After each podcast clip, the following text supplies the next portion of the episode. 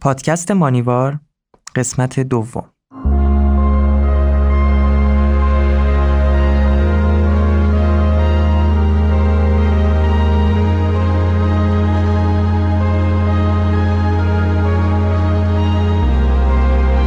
سفر در زمان.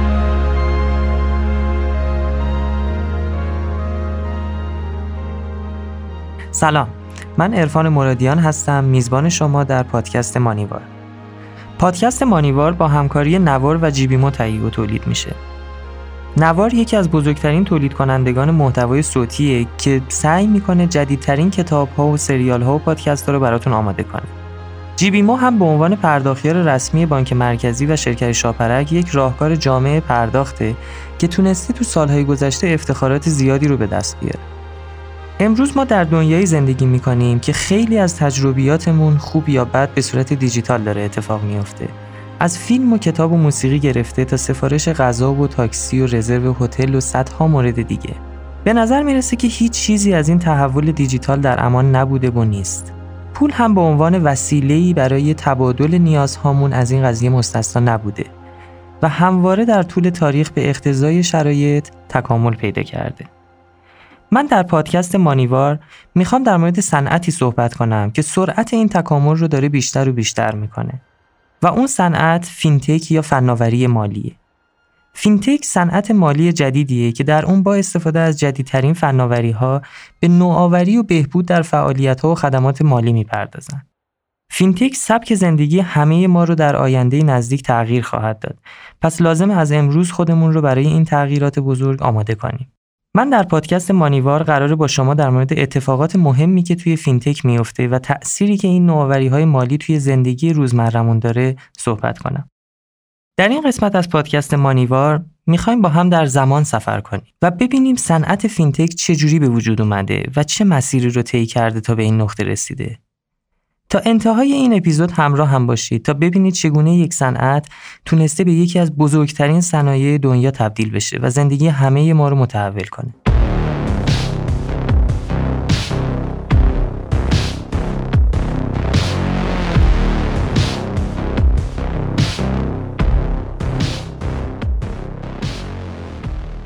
مقدمه فینتک یا فناوری مالی یا financial technology همونطور که قبلا اشاره کردم به صورت کلی به استفاده از فناوری اطلاعات در راهکارهای مالی گفته میشه.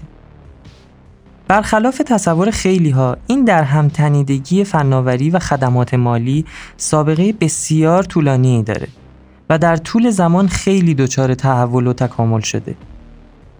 پژوهشگران تحولات فینتک رو به سه دوره تحت عناوین فینتک یک، فینتک دو و فینتک سه تقسیم بندی می‌کنن. فینتک یک از سال 1866 تا 1987 اولین دوره جهانی شدن مالی بود که با زیرساختهای فناورانه مثل های انتقال اقیانوس اطلس همراه بود. بعد از این دوره فینتک دو از سال 1987 تا سال 2008 اتفاق افتاد. که طی این دوره شرکت های خدمات مالی به طور فزاینده فرایندهای خودشون رو دیجیتال کردند. از سال 2008 عصر جدیدی از فینتک تحت عنوان فینتک 3 در کشورهای توسعه یافته و در حال توسعه جهان ظهور کرد. این دوره نه با محصولات و خدمات مالی که ارائه میشن بلکه با توجه به اینکه چه کسانی این خدمات و محصولات رو ارائه می‌کنن تعریف میشه.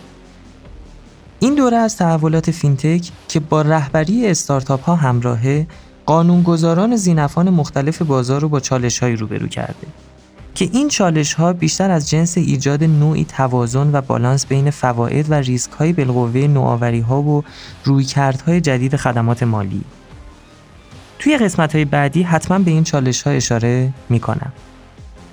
با این مقدمه کوتاه بریم سراغ نقطه از تاریخ که شروع آینده فینتک به حساب میاد.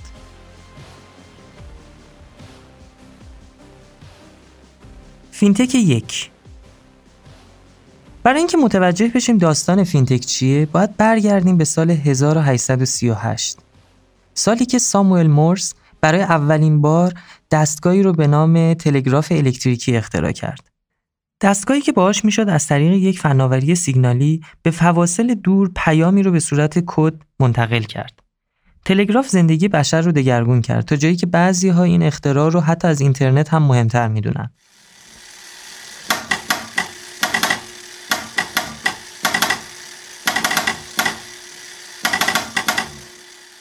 حدود 27 سال بعد یعنی سال 1865 فردی به اسم جیوانی کاسلی تلگراف رو با پنتوگراف که وسیله‌ای بود برای کپی کردن متن و تصویر ترکیب کرد و دستگاهی رو اختراع کرد به نام پنتلگراف. در واقع پنتلگراف یا تلگراف همه منظوره نسل اول دستگاه فکس امروزی بود. افراد با پنتلگراف می‌تونستن دست نوشته، امضا یا هر تصویر رو به دیگران ارسال کنند. توی اون سالها پنتلگراف بیشتر برای تایید امضا در تراکنش های بانکی از طریق کابل های تلگراف استفاده می‌شد. البته این دستگاه خیلی هم سریع نبود و حدوداً 108 ثانیه طول می‌کشید تا 25 تا کلمه رو ارسال کنه. ولی خب به عنوان یکی از اولین قدم ها توی فینتک اختراع بسیار مهمی محسوب میشه. یک سال بعد از اختراع پنتلگراف یعنی سال 1866 برای اولین بار کابل ارتباطی زیردریایی تلگراف دو سوی اقیانوس اطلس یعنی قاره اروپا و قاره آمریکا رو به هم متصل کرد. و اینجا بود که زیرساخت اولیه برای جهانی شدن مبادلات مالی فراهم شد. گذشت و گذشت تا 52 سال بعد یعنی سال 1918. تو این سال دو تا اتفاق مهم افتاد. یکی اینکه جنگ جهانی اول بعد از چهار سال به پایان رسید و دومیش این بود که برای اولین بار راه حلی برای انتقال پول به صورت الکترونیکی به وجود اومد. قضیه از این قرار بود که بانک های ذخیره فدرال یا فدرال ریزرو بانکس شبکه ای رو به اسم فدوایر ایجاد کردن. تو این شبکه دوازده بانک فدرال ریزرو و وزارت خزانهداری آمریکا با استفاده از تلگراف و کد مورس به هم متصل شدند و یک سیستم اختصاصی انتقال پول رو ایجاد کردند.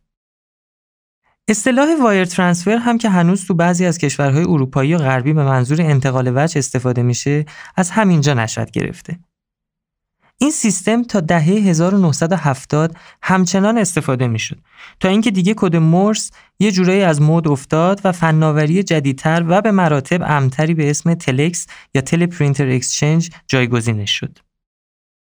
حدوداً دو سال بعد از پایان جنگ جهانی اول یعنی سال 1920 اقتصاددان سرشناس بریتانیایی جان مینارد کینز که بعدها اقتصاد کینزی رو پایگذاری کرد کتابی رو به نام پیامدهای اقتصادی صلح یا The Economic Consequences of Peace منتشر کرد.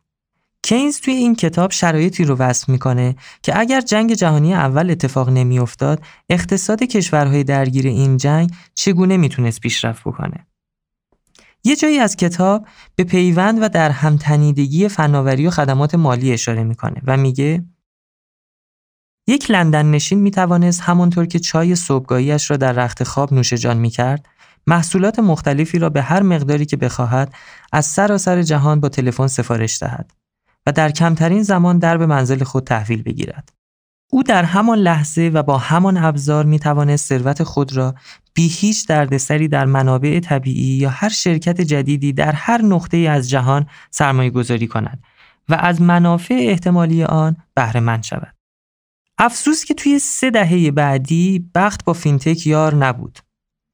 تو سال 1929 بزرگترین، عمیقترین و طولانیترین بحران اقتصادی قرن بیستم اتفاق افتاد که بعدها به رکود بزرگ یا Great Depression معروف شد. ده سال بعد هم یعنی سال 1939 متاسفانه بی به گفته های کینز جنگ جهانی دوم شروع میشه و جهان برای مدت طولانی از پیامدهای اقتصادی صلح محروم میمونه. پنج سال بعد از اتمام جنگ جهانی دوم یعنی سال 1950 چرخ فینتک مجددا شروع می‌کنه به چرخیدن و Diners Club اولین کارت اعتباری همه منظوره رو که توسط فرانک مکنامارا اختراع شده بود صادر می‌کنه. روایت های مختلفی از داستان شکلگیری این ایده وجود داره ولی یکی از معروفترین روایت ها اینه یه روزی تو سال 1949 آقای فرانک مکنامارا به همراه یه سری از مشتریاش توی یه رستورانی توی نیویورک داشتن غذا میخوردن. وقتی که غذاشون تموم شد و موقع حساب کردن رسید آقای مکنامارا ناگهان متوجه میشه که ای داد بیداد کیف پولش رو توی لباس دیگهش جا گذاشته. خلاصه زنگ می‌زنه خانومش و خانومش میاد و حساب کتاب می‌کنن و ماجرا ختم به خیر میشه. مکنامارا انقدر اون موقع از این اتفاق خجالت زده و شرمنده شده بود که به این فکر افتاد که چی می‌شد؟ یه کارت شارژی وجود داشت تا اینجور موقع ها می‌شد ازش استفاده کرد و بعدا بدهی رو تصویه کرد. خلاصه مکنامارا با صاحب اون رستوران این ایده رو مطرح می‌کنه و یه مدت بعد هم عملیاتیش می‌کنه. این ایده انقدر جذاب و پرطرفدار میشه که تو سال 1981 بانک سرمایه گذاری Citicorp یا Citibank شرکت Diners Club رو می‌خره. ده سال بعد از داستان Diners Club کم کم زاویه دیگه ای از فینتک نمایان میشه و تو سال 1960 شرکت کواترون برای اولین بار یه سیستمی رو درست می‌کنه که قیمتهای بازار سهام و سایر اطلاعات مربوط به اوراق بهادار رو دقیقه به دقیقه به مشتریان روی یک صفحه الکترونیکی نشون میده. این شرکت هم چند سال بعد تو سال 1986 توسط همون بانک سرمایه گذاری سیتی کورپ خریداری میشه.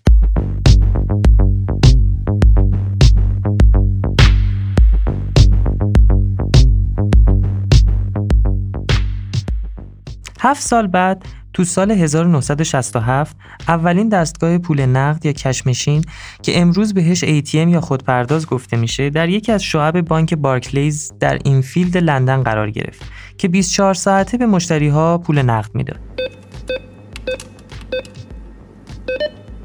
اون موقع ها به این دستگاه ربات کشیر یا همون صندوقدار رباتی هم می‌گفتن.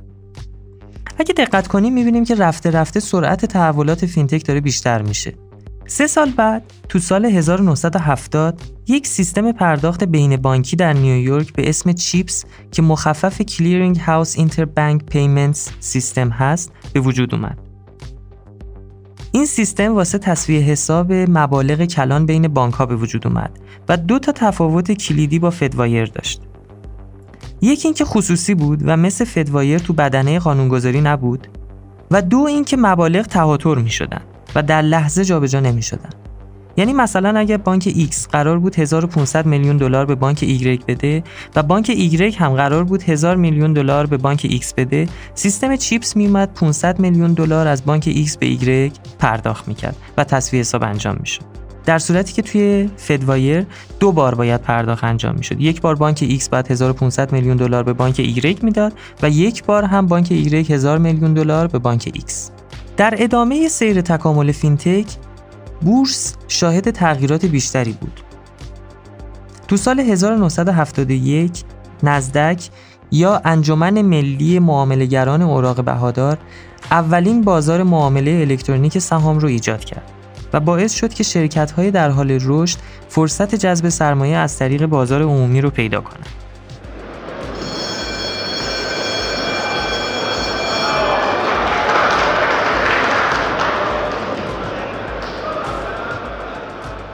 دو سال بعد تو سال 1973 239 تا بانک از 15 کشور مختلف انجمنی رو شکل دادن به اسم سویفت یا همون جامعه جهانی ارتباطات مالی بین بانکی که هدفش حل مشکل پرداخت‌های بین مرزی بود.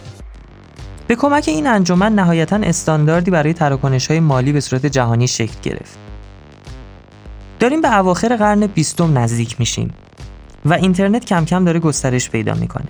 تو سال 1981 مایکل بلومبرگ یک سامانه کامپیوتری رو به وجود آورد تحت عنوان IMS یا Innovative Market Solutions به معنی راهکارهای نوآورانه بازار. این سامانه به صورت آنی داده های بازار، محاسبات و تجزیه تحلیل های مالی رو در اختیار شرکت های وال استریت قرار می‌داد. یک سال بعد تو سال 1982 ویلیام پورتر ترید پلاس رو خلق کرد. که یک جورایی باعث انقلاب توی کارگزاری های آنلاین شد و شدیداً هزینه تجارت آنلاین رو کم کرد. ترید پلاس یا ای ترید باعث شد که مشتریان بازار بورس به راحتی بتونن خودشون معاملات رو از راه دور انجام بدن. همه چی داشت خوب پیش می‌رفت تا اینکه در 19 اکتبر 1987 دوشنبه سیاه رخ داد که منجر به سقوط بازار سهام در سراسر سر دنیا شد و قیمت سهام تو بخشای مهم و تاثیرگذار بازار به صورت ناگهانی و به طرز عجیب و غریبی کاهش پیدا کرد و رونق بازار سهام بعد از یک مدت طولانی دچار شک شد. این سقوط بازار سهام تا حدی وابستگی شدید بازارهای جهان به هم رو نشون می‌داد. این سقوط از هنگ کنگ شروع شد و به اروپا و بعدش هم به آمریکا سرایت کرد. گفته میشه که یکی از عوامل اصلی این سقوط بازار سهام معاملات برنامه ریزی شده و کامپیوتری بوده. و به این صورت دوره فینتک یک که از سال 1866 شروع شده بود در سال 1987 به پایان رسید. فینتک یک در واقع یه گونه دوران گذار از آنالوگ به دیجیتال بود. فینتک دو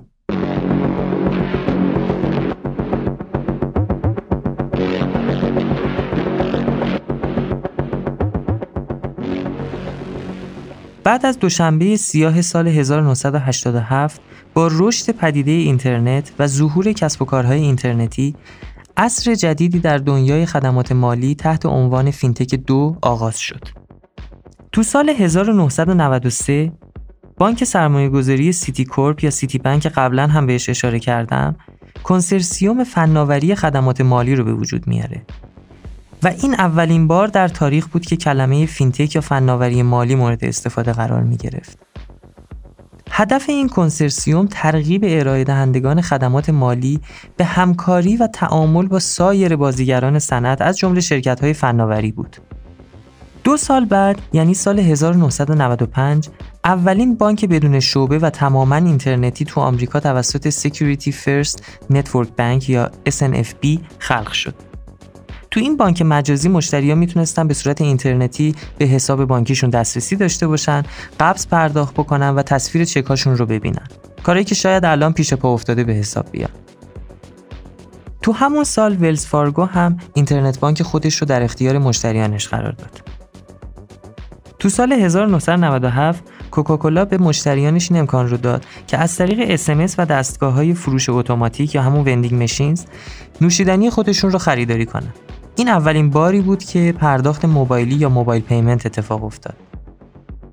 یک سال بعد تو سال 1998 شرکتی به اسم Confinity تأسیس شد که یک سامانه انتقال وجه آنی و پرداخت اینترنتی رو فراهم می‌کرد و یه جورای جایگزین چک و حواله می‌خواست بشه. این شرکت رو ما الان به اسم PayPal می‌شناسیم که امروزه به یکی از بزرگترین شرکت های پرداخت الکترونیکی در سراسر سر جهان تبدیل شده. یه نکته ای که به نظرم باید بهش توجه کنیم اینه که تو همون سالا یعنی از 1995 تا سال 2000 یه حباب اقتصادی به وجود اومده بود به نام حباب dot-com یا dot-com bubble یا حباب اینترنت اتفاقی که میافتاد این بودش که شرکت ها با ورودشون به دنیای اینترنت ارزش سهامشون تو بازار زیاد می‌شد. تو این مدت تعداد زیادی کسب و کار اینترنتی به همین دلیل شکل گرفت که ولی بعد از ترکیدن این حباب خیلیاشون از بین رفتن. PayPal از معدود شرکت هایی بود که مثل ققنوس از خاکستر بیرون اومد. PayPal تونست با بازتعریف فضای پرداخت آنلاین دوره جدیدی از کیف های دیجیتال و پرداخت فرد به فرد یا peer to peer رو شروع کنه. تو سال 2004 گروه علی بابا و آقای جک ما Alipay رو به وجود آوردن که تو کمتر از 10 سال تبدیل شد به بزرگترین پلتفرم پرداخت موبایلی دنیا و تونست از PayPal هم جلو بزنه. در واقع میشه گفتش که از سال 1987 به غیر از این چند موردی که در موردشون صحبت کردم فینتک بیشتر تحت سلطه مؤسسات مالی سنتی بوده و این مؤسسات سعی می‌کردن که تا جایی که می‌تونن از فناوری روز برای ارائه خدمات و محصولاتشون استفاده کنن تا اینکه در سال 2008 جدیترین رکود اقتصادی بعد از رکود بزرگ Great Depression سال 1930 اتفاق افتاد. بحران مالی سال 2008 که داستان بسیار مفصلی داره باعث فرو ریختن سیستم مالی جهانی شد. هرچی مردم بیشتر به منشأ این رکود و بحران اقتصادی پی می بردن، اعتمادشون به سیستم های بانکی سنتی کمتر و کمتر می شد و این نقطه عطفی شد برای تحول فینتک در دنیا.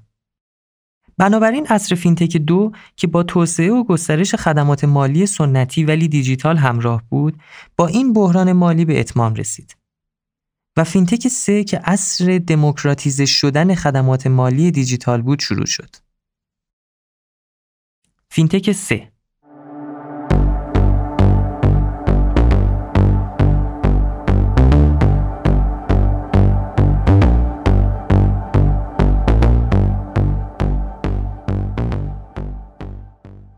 یک سال بعد از بحران مالی 2008 یعنی تو سال 2009 اولین نسخه بیت کوین به عنوان یک ارز رمزنگاری شده یا رمز ارز یا اصطلاحاً cryptocurrency توسط فردی با نام مستعار ساتوشی ناکاماتو منتشر شد. خالق این پدیده که هیچ وقت هویتش فاش نشد با استفاده از فناوری بلاکچین یا زنجیره بلوک این ارز جدید رو ارائه کرد. بیت کوین و فناوری بلاکچین تأثیر بسیار زیادی در دنیای خدمات مالی گذاشتن. البته فناوری بلاکچین به سایر صنایع هم نفوذ کرد که بعدا در موردش صحبت خواهیم کرد. شاید جالب باشه بدونید که علاوه بر بیت کوین تا سال 2019 حدود 3000 ارز رمز یا cryptocurrency به وجود اومده و عرضه شده. خب بیت کوین من میگم ملکه بیت ها بیت کوین یه واحد پول الکترونیکیه. یعنی چی؟ یعنی مثلا من می‌خوام برم یک شلوار از شما بخرم به جای اینکه دلار یا ریال یا تومان به شما بدم میگم مثلا 10 تا بیت کوین به شما میدم. شما میرید میپذیرید بیت کوین باشه. شاید هم بیت کوین باشه. بله. بیت کوین کارش یعنی سکه بیتی. اگه queen بخونیم میشه ملکه بیت. ها اما بله. بیت کوین بخونی یعنی سکه بیت. بله. اگه در عصر فینتک دو اینترنت رو عامل شتاب دهنده تکامل این صنعت در نظر بگیریم قطعا در عصر فینتک سه این گسترش ضریب نفوذ گوشی های هوشمند بوده که باعث سرعت گرفتن تحول فینتک شده. تو سال 2011 گوگل کیف پول موبایلی خودش رو معرفی کرد که به کاربران این امکان رو می‌داد که از طریق موبایلشون و فناوری NFC خریدشون رو انجام بدن. سه سال بعد هم تو سال 2014 اپل سرویس کیف پول دیجیتال و پرداخت موبایلی خودش رو به اسم اپل پی معرفی کرد. تو همون سال 2014 بود که کم کم کلمه فینتک سر زبونا افتاد و محبوبیتش نه تنها توی ترندهای گوگل روز به روز بیشتر می‌شد بلکه برای سرمایه گذارها همین حوزه جذابتر می‌شد. به طوری که از ابتدای 2014 تا نیمه اول 2019 بیش از 370 میلیارد دلار تو برخی از کشورها روی فینتک سرمایه گذاری شدش. موضوع مهم توی عصر فینتک 3 اینه که دیگه فقط بانک ها و مؤسسات مالی سنتی نیستن که خدمات و محصولات مالی ارائه بدن. بعد از بحران مالی 2008 خیلی از متخصصین مالی کارشون رو از دست دادن. و بعد از یه مدتی دیدن می‌تونن از این فرصت استفاده کنن و اینجوری شد که استارتاپ های فینتکی به وجود اومدن و گسترش پیدا کردن. در عصر فینتک 3 علاوه بر استارتاپ ها غول های تکنولوژی یا اصطلاحا big tech ها هم به حوزه خدمات مالی ورود پیدا می‌کنن. از گوگل و اپل گرفته تا فیسبوک و آمازون و غیره. ورود این بازیگرای جدید به حوزه مالی باعث شد که بانک ها و مؤسسات سنتی دیگه نتونن مثل قبل با روندهای فناوری پیش برن. تنوع خدمات مالی هم بیشتر شد و رسما بخشی نبود که از این تحولات در امان بمونه. حتی میشه گفتش که فینتک عصر امروز یا همون فینتک سه تخصصی تر و عمیقتر شده نسبت به دو دوره گذشته. دسته‌بندی های مختلفی تا الان از فینتک سه ارائه شده که من چند موردش رو معرفی می‌کنم و توی قسمت های بعدی مانیوار دقیقتر به هر کدومش می‌پردازم. دسته‌بندی های فینتک سه اولین و شلوغترین دسته فینتک ها فناوری های پرداختی یا PayTech هست. هدف فعالان این دسته از فینتک افزایش سرعت و سهولت و امنیت پرداخت های ریز و درشت افراد و کسب و کار هست. دومین دسته از فینتک 3 فناوری های بیمه یا InsurTech هست که به ما کمک می‌کنن معقولانه تر و ساده تر ریسکامون رو بیمه کنیم. این دسته از فینتک همچنان بسیار جای کار داره و باید پیشرفت بکنه و هنوز اونجور که انتظار میره از پتانسیل های این حوزه استفاده نشده. دسته سوم فناوری های مدیریت ثروت یا WealthTech هست. همونطور که از اسمش برمیاد راهکارهایی هستش که به ما کمک می‌کنه تا ثروتمون رو بهتر مدیریت کنیم. این راهکارها که گاهن از فناوری‌های مثل هوش مصنوعی یا یادگیری ماشینی استفاده می‌کنن می‌تونن راهنماییمون کنن که کی کجا سرمایه گذاری کنیم بهتره و این باعث میشه که سرمایه های مردمی در جریان خلق ثروت در بازارهای تولید، سرمایه و مالی قرار بگیره. هدف همچنان هرچه ساده تر و دسترس پذیرتر کردن امکانهای سرمایه‌گذاری خرد و کلانه. دسته چهارم فناوری های قرض و وامه یا اصطلاحاً لند تک.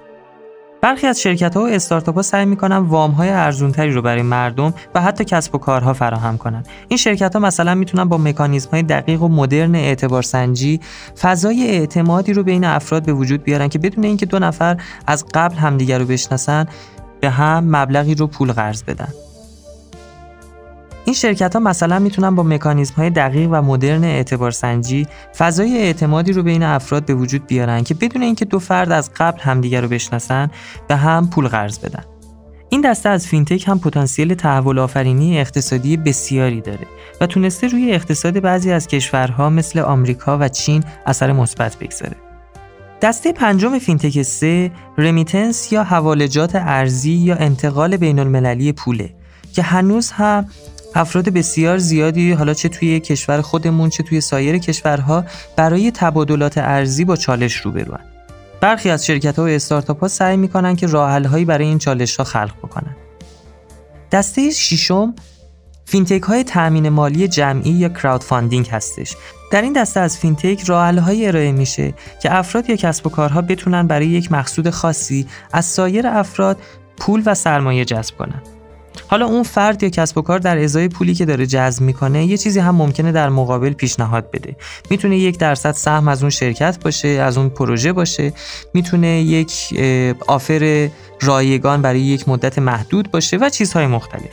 وظیفه شرکت هایی که خدمات تأمین سرمایه جمعی رو ارائه می‌کنن یه جورایی مدیریت تعهدات طرفین نسبت به همدیگه است. دسته هفتم فینتک های رمز ارز یا cryptocurrency هستند. این شرکت ها هم کارهای مختلفی رو در خصوص ارزهای رمزنگاری شده انجام میدن. از ایجاد و صدور ارز رمز جدید با کارکردهای خلاقانه بگیرید تا تبدیل رمز ارزها به همدیگه exchange کردنشون و یا استخراج یا mine کردنشون یا سرمایه گذاری توی cryptocurrency ها و چیزهای دیگه. دسته هشتم از فینتک 3 فناوری های تطبیق مقررات یا regulation technology هستش یا RegTech. شرکت های فعال توی این حوزه سعی می‌کنن تا انواع تخلفات مالی و نقض قوانین رو شناسایی کنن و مطمئن شن که بازیگران مختلف صنعت طبق مقررات مربوطه دارن عمل می‌کنن. و اگر جایی بر اساس داده هایی که جمع کردن خلایی در قانونگذاری پیدا کنن سعی می‌کنن پیشنهاد علمی و برگرفته از داده بدن تا نهایتا یک نظام سالم مالی رو به وجود بیارن. دسته نهم از فینتک 3 فناوری های بانکی یا بانک تک هست. برخی شرکت ها به بانک ها کمک می‌کنن تا نیاز به مواجهه کمتری با مشتریان بانک و نیازهای متنوعشون داشته باشند. تنوع بخشی به خدمات بانک ها متناسب با نیازهای مشتریان و افزایش رضایت مشتری ارزش پیشنهادی این شرکت ها و استارتاپ ها به حساب میاد. مفهوم دیگه‌ای که در بانک تک به وجود اومده بانکداری باز یا اوپن بانکینگه که اجازه میده شرکت های شخص سالس یا شرکت های فناوری بر بستر بانکی سوار بشن و خدمات خاصی رو به مشتریانشون ارائه بدن. دسته دهم مدیریت مالی شخصی یا PFM یا Personal Finance Management هستش. همه ما نیاز داریم تا مراقب درآمدها و هزینه های خودمون باشیم. اما انجام همه این کارها و مهمتر از همه متعهد موندن به برنامه های مالیمون یا بودجمون اصولا کار ساده ای نیست. شرکت های این دسته از فینتک کمک می‌کنن تا بتونیم این نظارت ها و برنامه ریزی ها رو دقیق تر و بهتر انجام بدیم. مواردی که اشاره کردم بخش عمده ای از بخش های فینتک عصر حاضر هست که در قسمت های بعدی مفصل در موردشون صحبت خواهم کرد و اما الان خیلی خوبه که بدونیم سرگذشت فینتک در ایران چگونه بوده. سرگذشت فینتک در ایران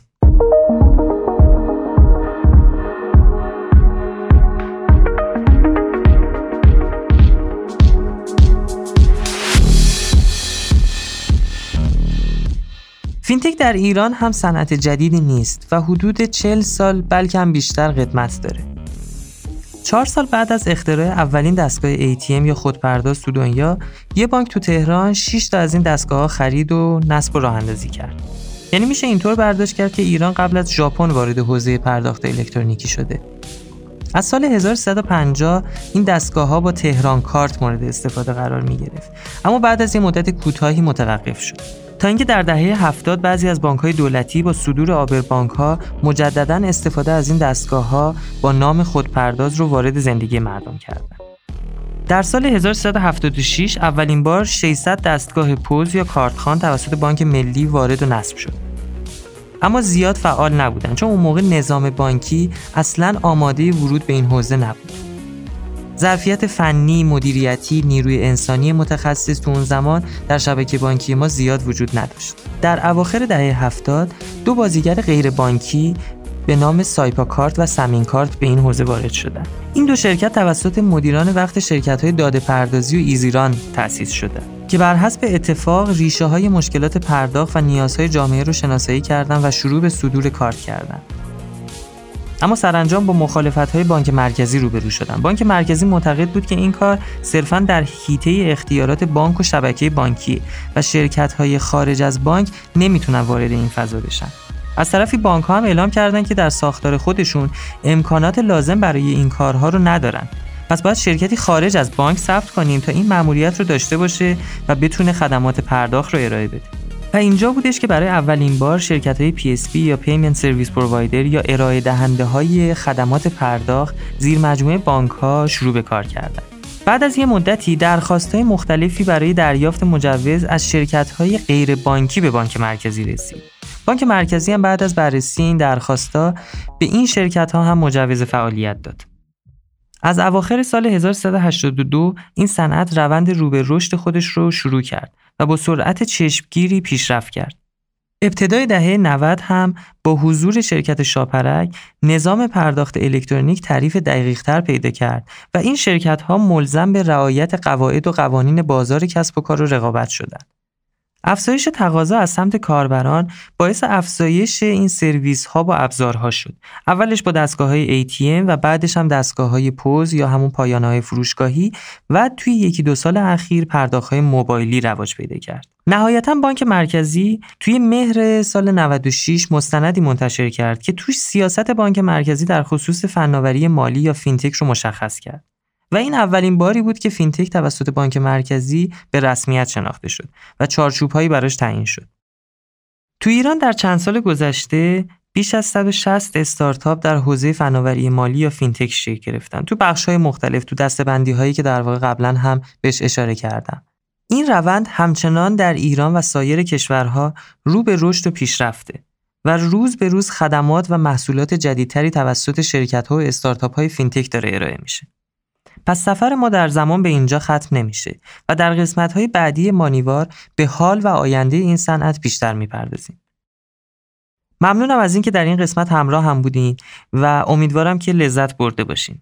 و اما در آخر به نظر شما کدوم یکی از خدمات فینتک عصر حاضر یا فینتک 3 بیشتر زندگیتون رو تحت تاثیر قرار داده؟ خیلی خوشحال میشم که تجربیاتتون رو با من به اشتراک بگذارین. در ضمن یادتون نره که اگه پیشنهاد یا انتقادی هم به این پادکست دارید می‌تونید توی قسمت کامنت ها با همون در میون بگذارید. تا قسمت بعدی از مانیوار خدا نگهدارتون باشه.